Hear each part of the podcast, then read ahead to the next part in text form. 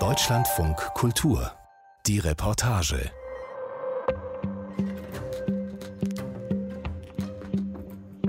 Herzlich willkommen dazu. Mein Name ist Eberhard Schade. Die künstlerische Auseinandersetzung mit dem Tod ist wahrscheinlich so alt wie die Kunst selbst. Doch wie ist es, sich betrauern zu lassen, solange man noch lebt? Ändert sich damit die Perspektive aufs Leben? Bei der Performance Sterben in Oberhausen konnte, wer sich traute, selbst Teil der Inszenierung werden und so der eigenen Trauerfeier beiwohnen. Reporter Florian Fricke hat sich getraut, hier seine Geschichte. Eines Tages wird Sascha nicht mehr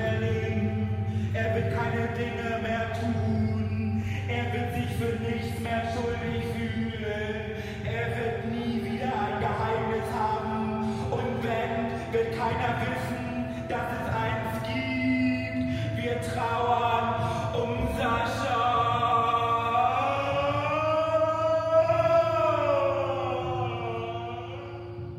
Der junge Priester, natürlich ein Schauspieler, beendet gerade seine Trauerrede, die nun in Wehklagen übergeht. Ich bin einer der acht Trauergäste, gehüllt in ein wallendes cremefarbenes Gewand. Wir trauern um Sascha, einen Theaterkritiker, der heute seinen zukünftigen Tod feiert. Als Trauerchor singen wir hier und da mit und wiegen uns in gemeinsamen Bewegungen, so wie in der halbstündigen Vorbereitung gelernt. Wir befinden uns auf der Bühne des Stadttheaters Oberhausen. Das Bühnenbild ähnelt ein bisschen einem futuristischen Filmset aus den 70er Jahren. Der eiserne Bühnenvorhang zum Zuschauerraum ist geschlossen. Mittig befindet sich eine Drehbühne, darauf ein palmgeschmücktes Podest mit einer zu einem halbrund geformten Bank, auf der wir sitzen. Alle haben diese cremefarbenen Gewänder an und tragen den obligatorischen Mund-Nasenschutz. Sascha hat ein Herz. Sascha hat eine Lunge. Sascha hat einen Schatten. Sascha war ein Kind. Sascha ist erfolgreich. Sascha ist gescheitert. Sascha wurde geboren. Sascha wird sterben.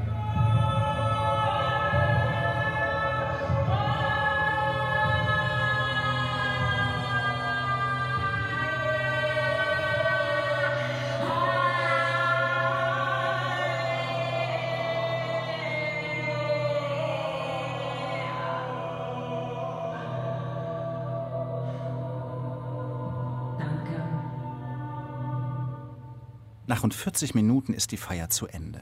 Wir Trauergäste werden herausgeführt. Statt eines Leichenschmaus folgt eine Nachbesprechung in der sogenannten Trockenaue.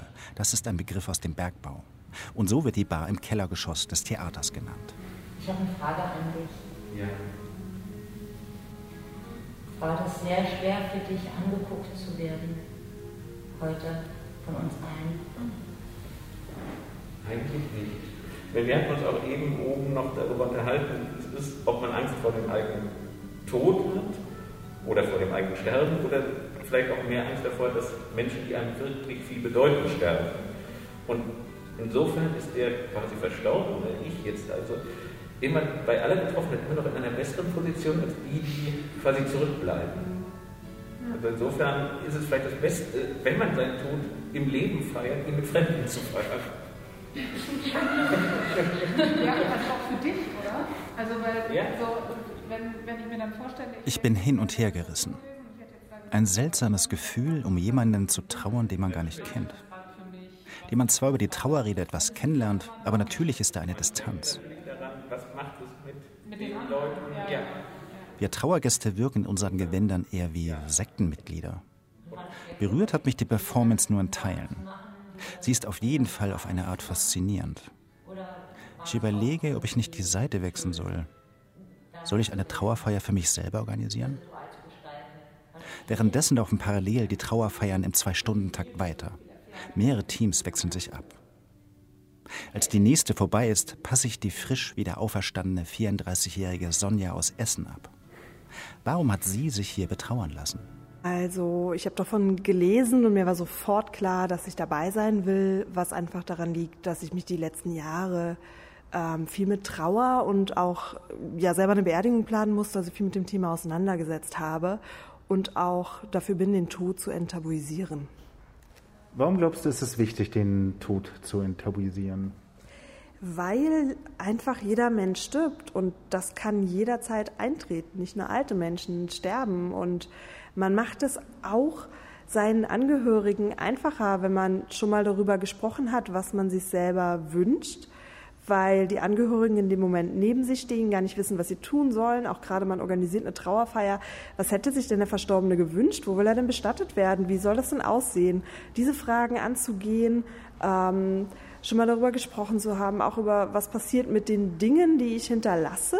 Sollen die entsorgt werden? Sollen die irgendwo hin? Es ist auch häufig so, wenn ich jetzt daran denke, mein Vater zum Beispiel, äh, der hat Tiere, der hat zwei Esel und ähm, nicht, ich will, dass er noch ganz lange auf dieser Welt ist natürlich, aber ich weiß in dem Moment, was passieren würde und ähm, was ich tun müsste. Und ich finde es wichtig, sich damit auseinandergesetzt zu haben, weil ja, Angst vom Tod und nicht drüber sprechen verursacht bei den Hinterbliebenen noch viel größeren Schmerz und mehr Probleme.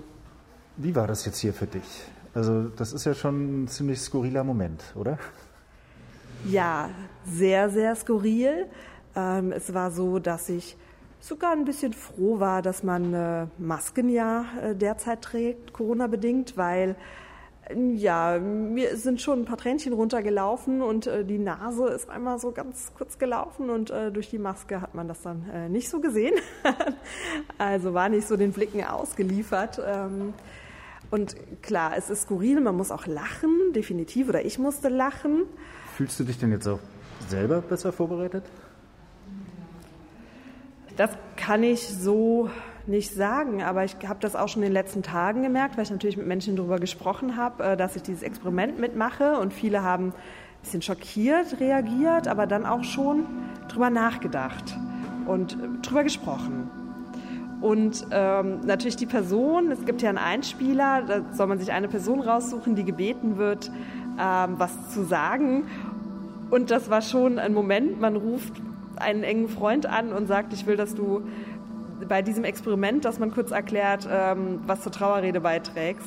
Und man hört die Freude quasi auf der anderen Seite, aber gleichzeitig auch dieses, okay, was ist das für ein Experiment? Ich meine, es ist ja möchtest du Teil meiner Trauerrede sein, ist ja ungefähr die gleiche Frage wie, möchtest du mein Trauzeuge sein oder möchtest du der Pate meines Kindes sein?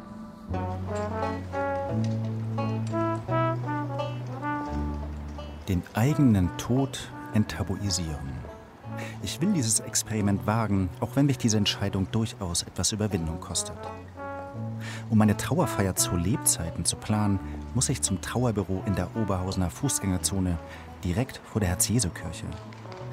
Da, wo der Künstler Christoph Schlingensief einst jahrelang Ministrant war und wo 2010 seine Trauerfeier stattfand, allerdings nach seinem tatsächlichen Tod.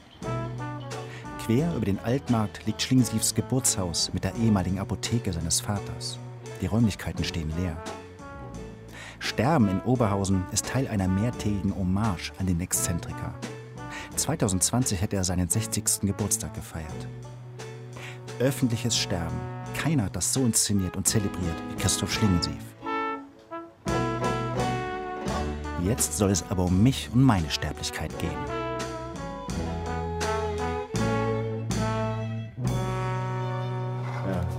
Genau. ich stelle das jetzt mal hier so hin. Das geht in die beide Richtungen.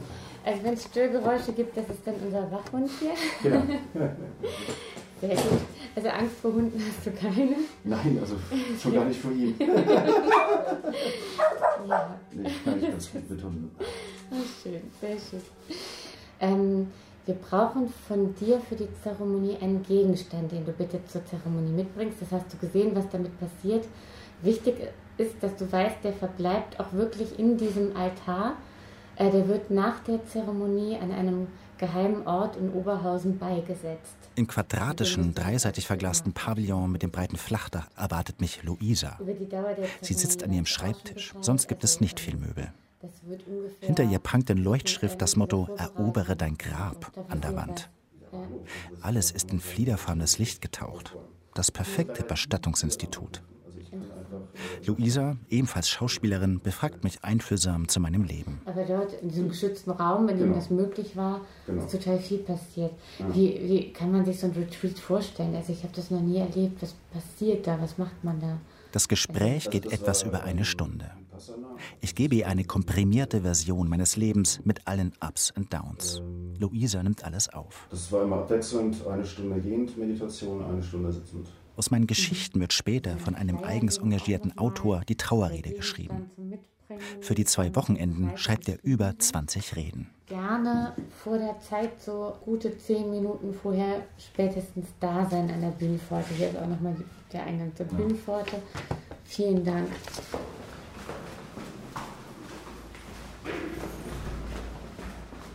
Zurück im Theater. Bevor es ernst wird, treffe ich mich mit den beiden RegisseurInnen Saskia Kaufmann und Raban Witt in einem der Garderobenräume. Die beiden arbeiten schon lange zusammen. Wie kam es zum Projekt Sterben in Oberhausen? ist tatsächlich einfach eine Idee, die uns gekommen ist, eigentlich aus dem nicht so schönen Grund, dass wir vor ein paar Jahren einfach auf sehr viel Trauerfeiern waren, weil wir sehr viel Todesfälle hatten, so irgendwie im Umfeld. Also als Regisseurin sitzt man dann bei sowas und fragt sich dann schon noch irgendwann mal so, ah, warum machen die das so? Könnte man das nicht irgendwie besser machen? Habt ihr euch denn angeschaut, wie so international getrauert wird? Ja, total. Also das war dann mega wichtig in der Recherchearbeit, dass wir wirklich quer beim Globus so geguckt haben, was sind denn einende Rituale. Und zum Beispiel, was uns recht beschäftigt hat, war das Phänomen so der TrauersängerInnen oder der professionellen Trauernden, was es ja auch quer über den Globus gibt. Also Leute, die kommen und Geld bekommen und dann weinen, also im geringsten Fall, oder so Sing-Sang weinen.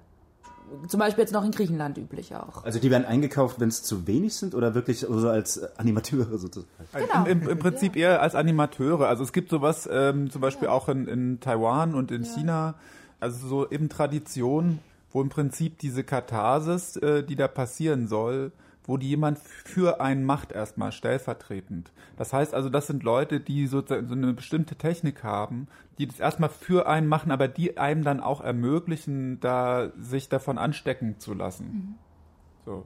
Und das ist eigentlich eine Art von Kulturtechnik, die ich sehr gut nachvollziehen kann und die uns auf jeden Fall so sehr inspiriert hat auch. Genau, aber das war total wichtig sogar auch, dass die Performerinnen sich da auch ein bisschen informieren. Also wir haben tatsächlich angefangen in der ersten Probenwoche mit Referaten. Also dass jede Schauspielerin sich ein Thema rausgepickt hat, ein Ritual, eine Zeremonienart und das vorgestellt hat. Und das war tatsächlich ein ganz wichtiger Schatz, der dann entstanden ist, auch aus dem wir total viel entwickelt haben. Ihr habt jetzt vor die Herz-Jesu-Kirche einen sehr schönen Pavillon gestellt. Da steht dran Sterben in Oberhausen und da kann jeder rein. Ne? Also wie sind da so die Reaktionen vom Laufpublikum? Also sehr interessiert. Wir waren ja selber nicht sicher, also wie das aufgenommen werden würde. Wir konnten uns auch vorstellen, dass das überhaupt niemand machen will am Ende. Und tatsächlich ist es aber sehr anders gekommen. Und da können Leute hinkommen und einfach solche Gespräche führen, weil wir auch so gemerkt haben, das auch so zurückgemeldet bekommen haben, dass auch schon diese Gespräche was Besonderes schon sind. Es ist auch schon ein Moment, wo man so ein bisschen Mhm. zurückblickt auf sein Leben und Sachen für sich sortiert. Und auch das ist schon was, was so nachhalt dann und so. Wir mögen das schon sehr, wenn man quasi in die normale Welt so Kunst reinsetzt. Und es kostet halt nix. So, oder wenn du die Zeremonie machst, kostet es halt 10 Euro. Aber es ist so, unser Angebot gibt es ja in anderen Ländern auch schon kommerziell sozusagen. Also es gibt professionelle, also das ist dann natürlich anders, jetzt nicht so viel Leben, da ist es dann wirklich so mit Sarg eingesperrt werden und so. Was, die Leute legen sich auch in, in den Ja, Sarg. ja, die legen Ja, sich ja, in so einen. Sarg. Der wird nicht so genagelt, aber nur so geklopft, genau. Und dann macht man so eine Abschiedsrede und so und quasi eigentlich, aber schon noch mit so dem ähnlichen Zweck sozusagen zu sagen, ja, was wäre denn, wenn es jetzt aus wäre? Also ich quasi noch so diesen Schock zu holen. Am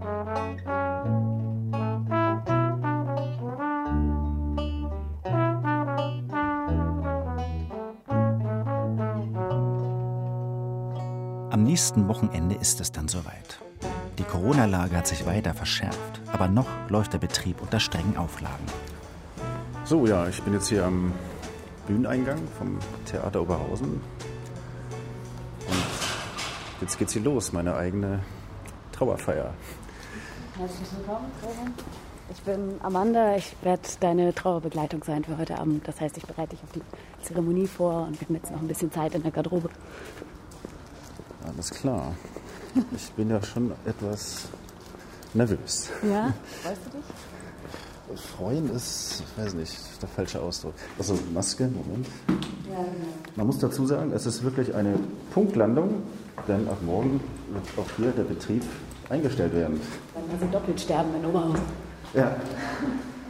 Und ich bin der Vorvorletzte, glaube ich, ne? Ja. So.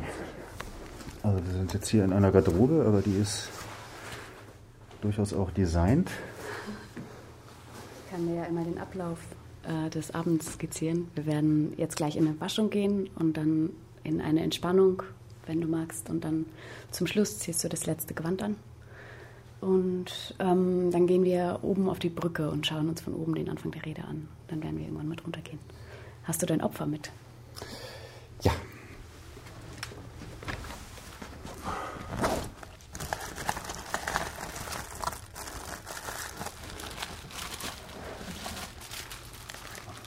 Ist tatsächlich ein Tabak. die Marke, die ich seit, glaube ich, mindestens 20 Jahren rauche. Wir hatten eine andere Betrauerte hier, die auch tatsächlich ihren Tabak aufgegeben hat. Und sie hatte das Bild, das aussah wie das Mädchen mit dem Perlenohrring drauf. Und sie, für sie war das ähm, ein Weg, sich von selbstzerstörerischen Verhaltensweisen zu lösen, symbolisch. Also und danach, als wir rausgegangen sind, hat sie gesagt, kann ich meinen Tabak wieder haben? Ja, eben, es Genau. bleibt ambivalent. Aber finde ich ja witzig, dass ich da nicht der Erste bin. Ja, das ist so ein. Also hier ist ein sehr schöner Teewagen und darauf sind einige Schalen und Kannen und zu unseren Füßen auch. Und ja, das wird jetzt eine Fußwaschung. genau, du kannst deine Füße links und rechts neben die Schüssel stellen.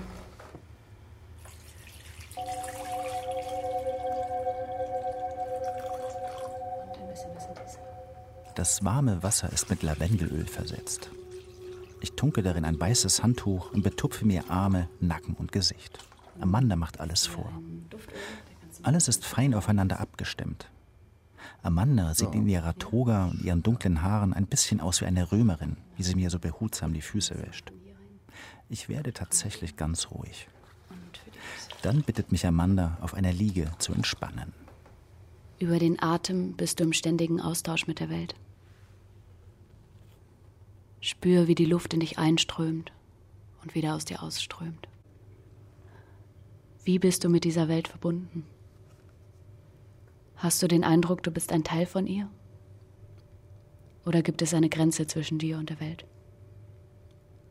Woher weißt du, wo du aufhörst und wo etwas anderes beginnt? Wir alle haben Wünsche, die uns mit der Welt verbinden. Was ist es, was du willst?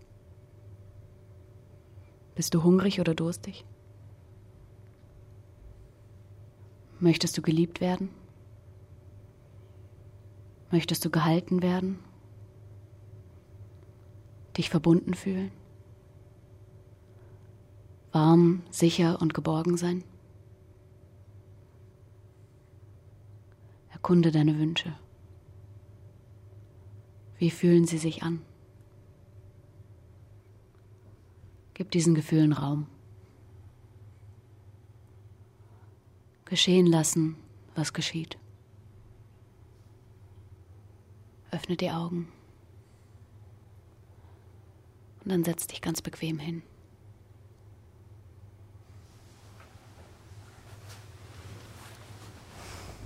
Warst du schon auf vielen Trauerfeiern? Gar nicht mal so viel. Ist dir eine davon besonders im Gedächtnis geblieben? Ja, auf jeden Fall. Von einem guten Freund, der sehr schnell starb, so aus dem Nichts. Leukämie. Aber es war dann wirklich eine sehr, sehr schöne Feier. Mit vielen Freunden. Das wurde dann ein Lied gespielt und das habe ich mir auch für heute gewünscht. Ja? Das, ja, ja, ja. Das war wirklich so ein ganz toller Moment. Und die Feier ist so ein bisschen auch so, ähm, ja, so eine Benchmark, sag ich mal. Also so kann man das machen. Also auch, dass wir dann auch abends vor allem noch gefeiert haben. Ne? In einem Club in unserer Heimatstadt. Und dann wurde auch getanzt und so. Das finde ich wirklich wichtig, dass man das nicht alles nur so schwarz macht und. Dass es eine Feier ist. Ja, wirklich. Ja. Also, ne, tollen Menschen in Erinnerung zu behalten ne, und uns Überleben auch zu feiern. Da, darum geht es ja eigentlich auch immer so ein bisschen. Ja, ja, klar. Die anderen sind ja immer die Überlebenden. Kennst du die Toraya? Nein. Das ist so eine ähm, Bevölkerungsgruppe in Indonesien, die so ein Ritual haben, bei dem sie alle ein bis drei Jahre ihre Toten ausgraben. Und also vorher haben sie die schon einbalsamiert bis zu einem Jahr im Haus. Also die bekommen dann weiterhin Besuch und Audienzen, wenn sie wichtige Leute im Dorf gewesen sind. Und Leute fragen sie um Rat für Beerdigungen, für Hochzeiten, für alles Mögliche.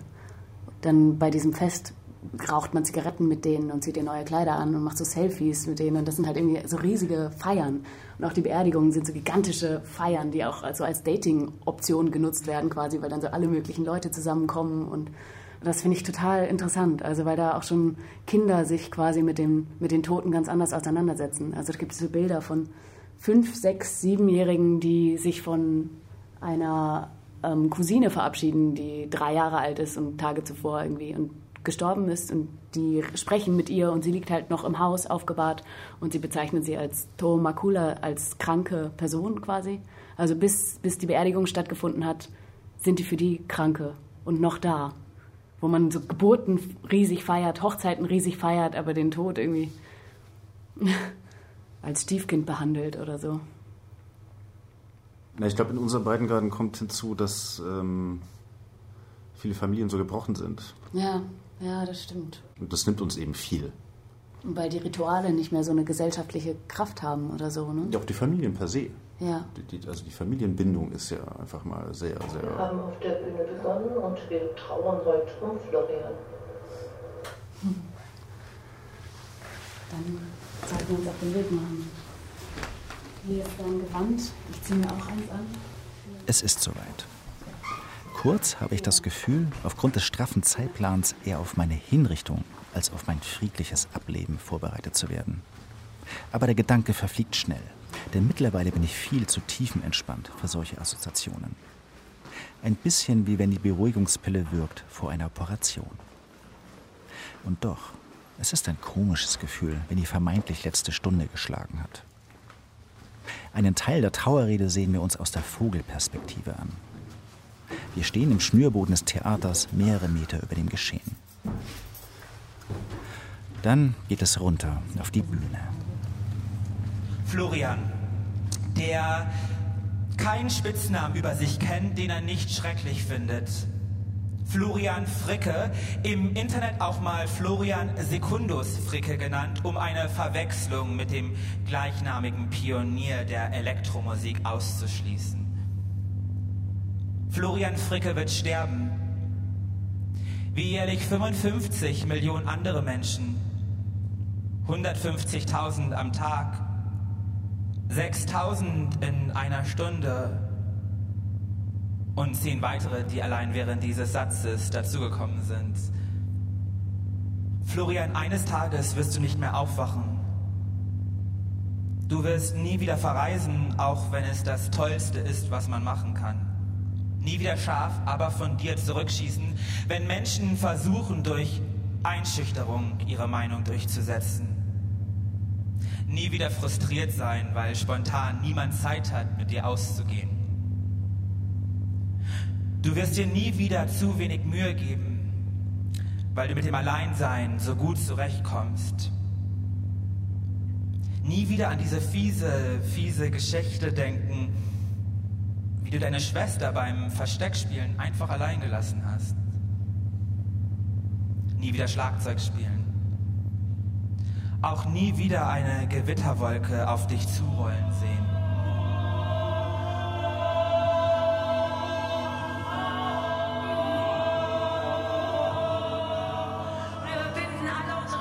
Ich sitze vor dem Altar. Vor mir der Trauerchor aus fremden Menschen im Halbkreis am Rand der Drehbühne. Eine Schauspielerin im Zentrum ist die Vorsängerin. Vor mir hockt Amanda und heult die ganze Zeit. So ungefähr stelle ich mir die zeitgenössische Aufführung einer griechischen Tragödie vor. Und ja, ich bin immer noch ganz ruhig, aber auch ergriffen. Nicht den Tränen nah, nein, aber ich bin ganz bei mir und ja, ich genieße den Moment. Dann kommt noch der Einspieler, die Bandansage einer Freundin, der Überraschungseffekt im Stück. Ich sollte jemanden auswählen, der mir eine letzte Botschaft mitgibt. Botschaft kenne ich noch nicht.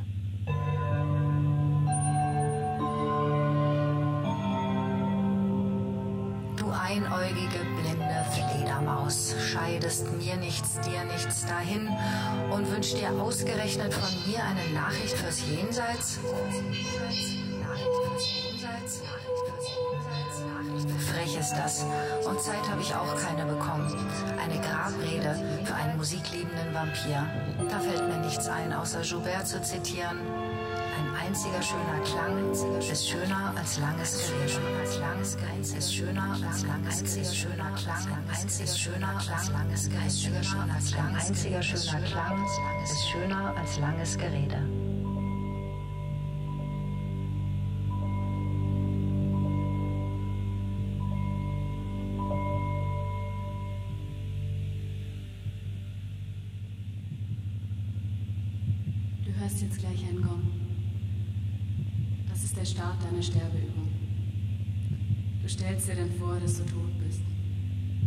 Nach drei Minuten kommt der zweite Gong.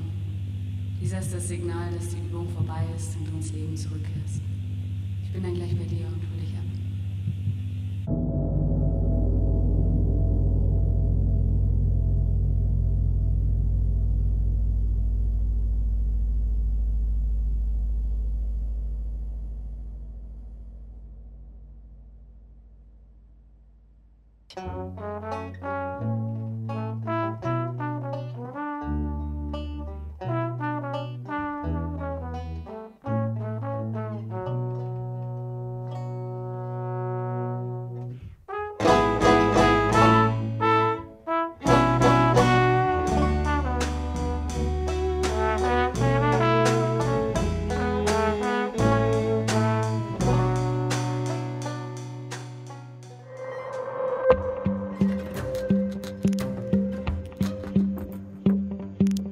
Florian Fricke war kurz vor dem zweiten Lockdown im November vergangenen Jahres Teil der Kunstperformance Sterben in Oberhausen.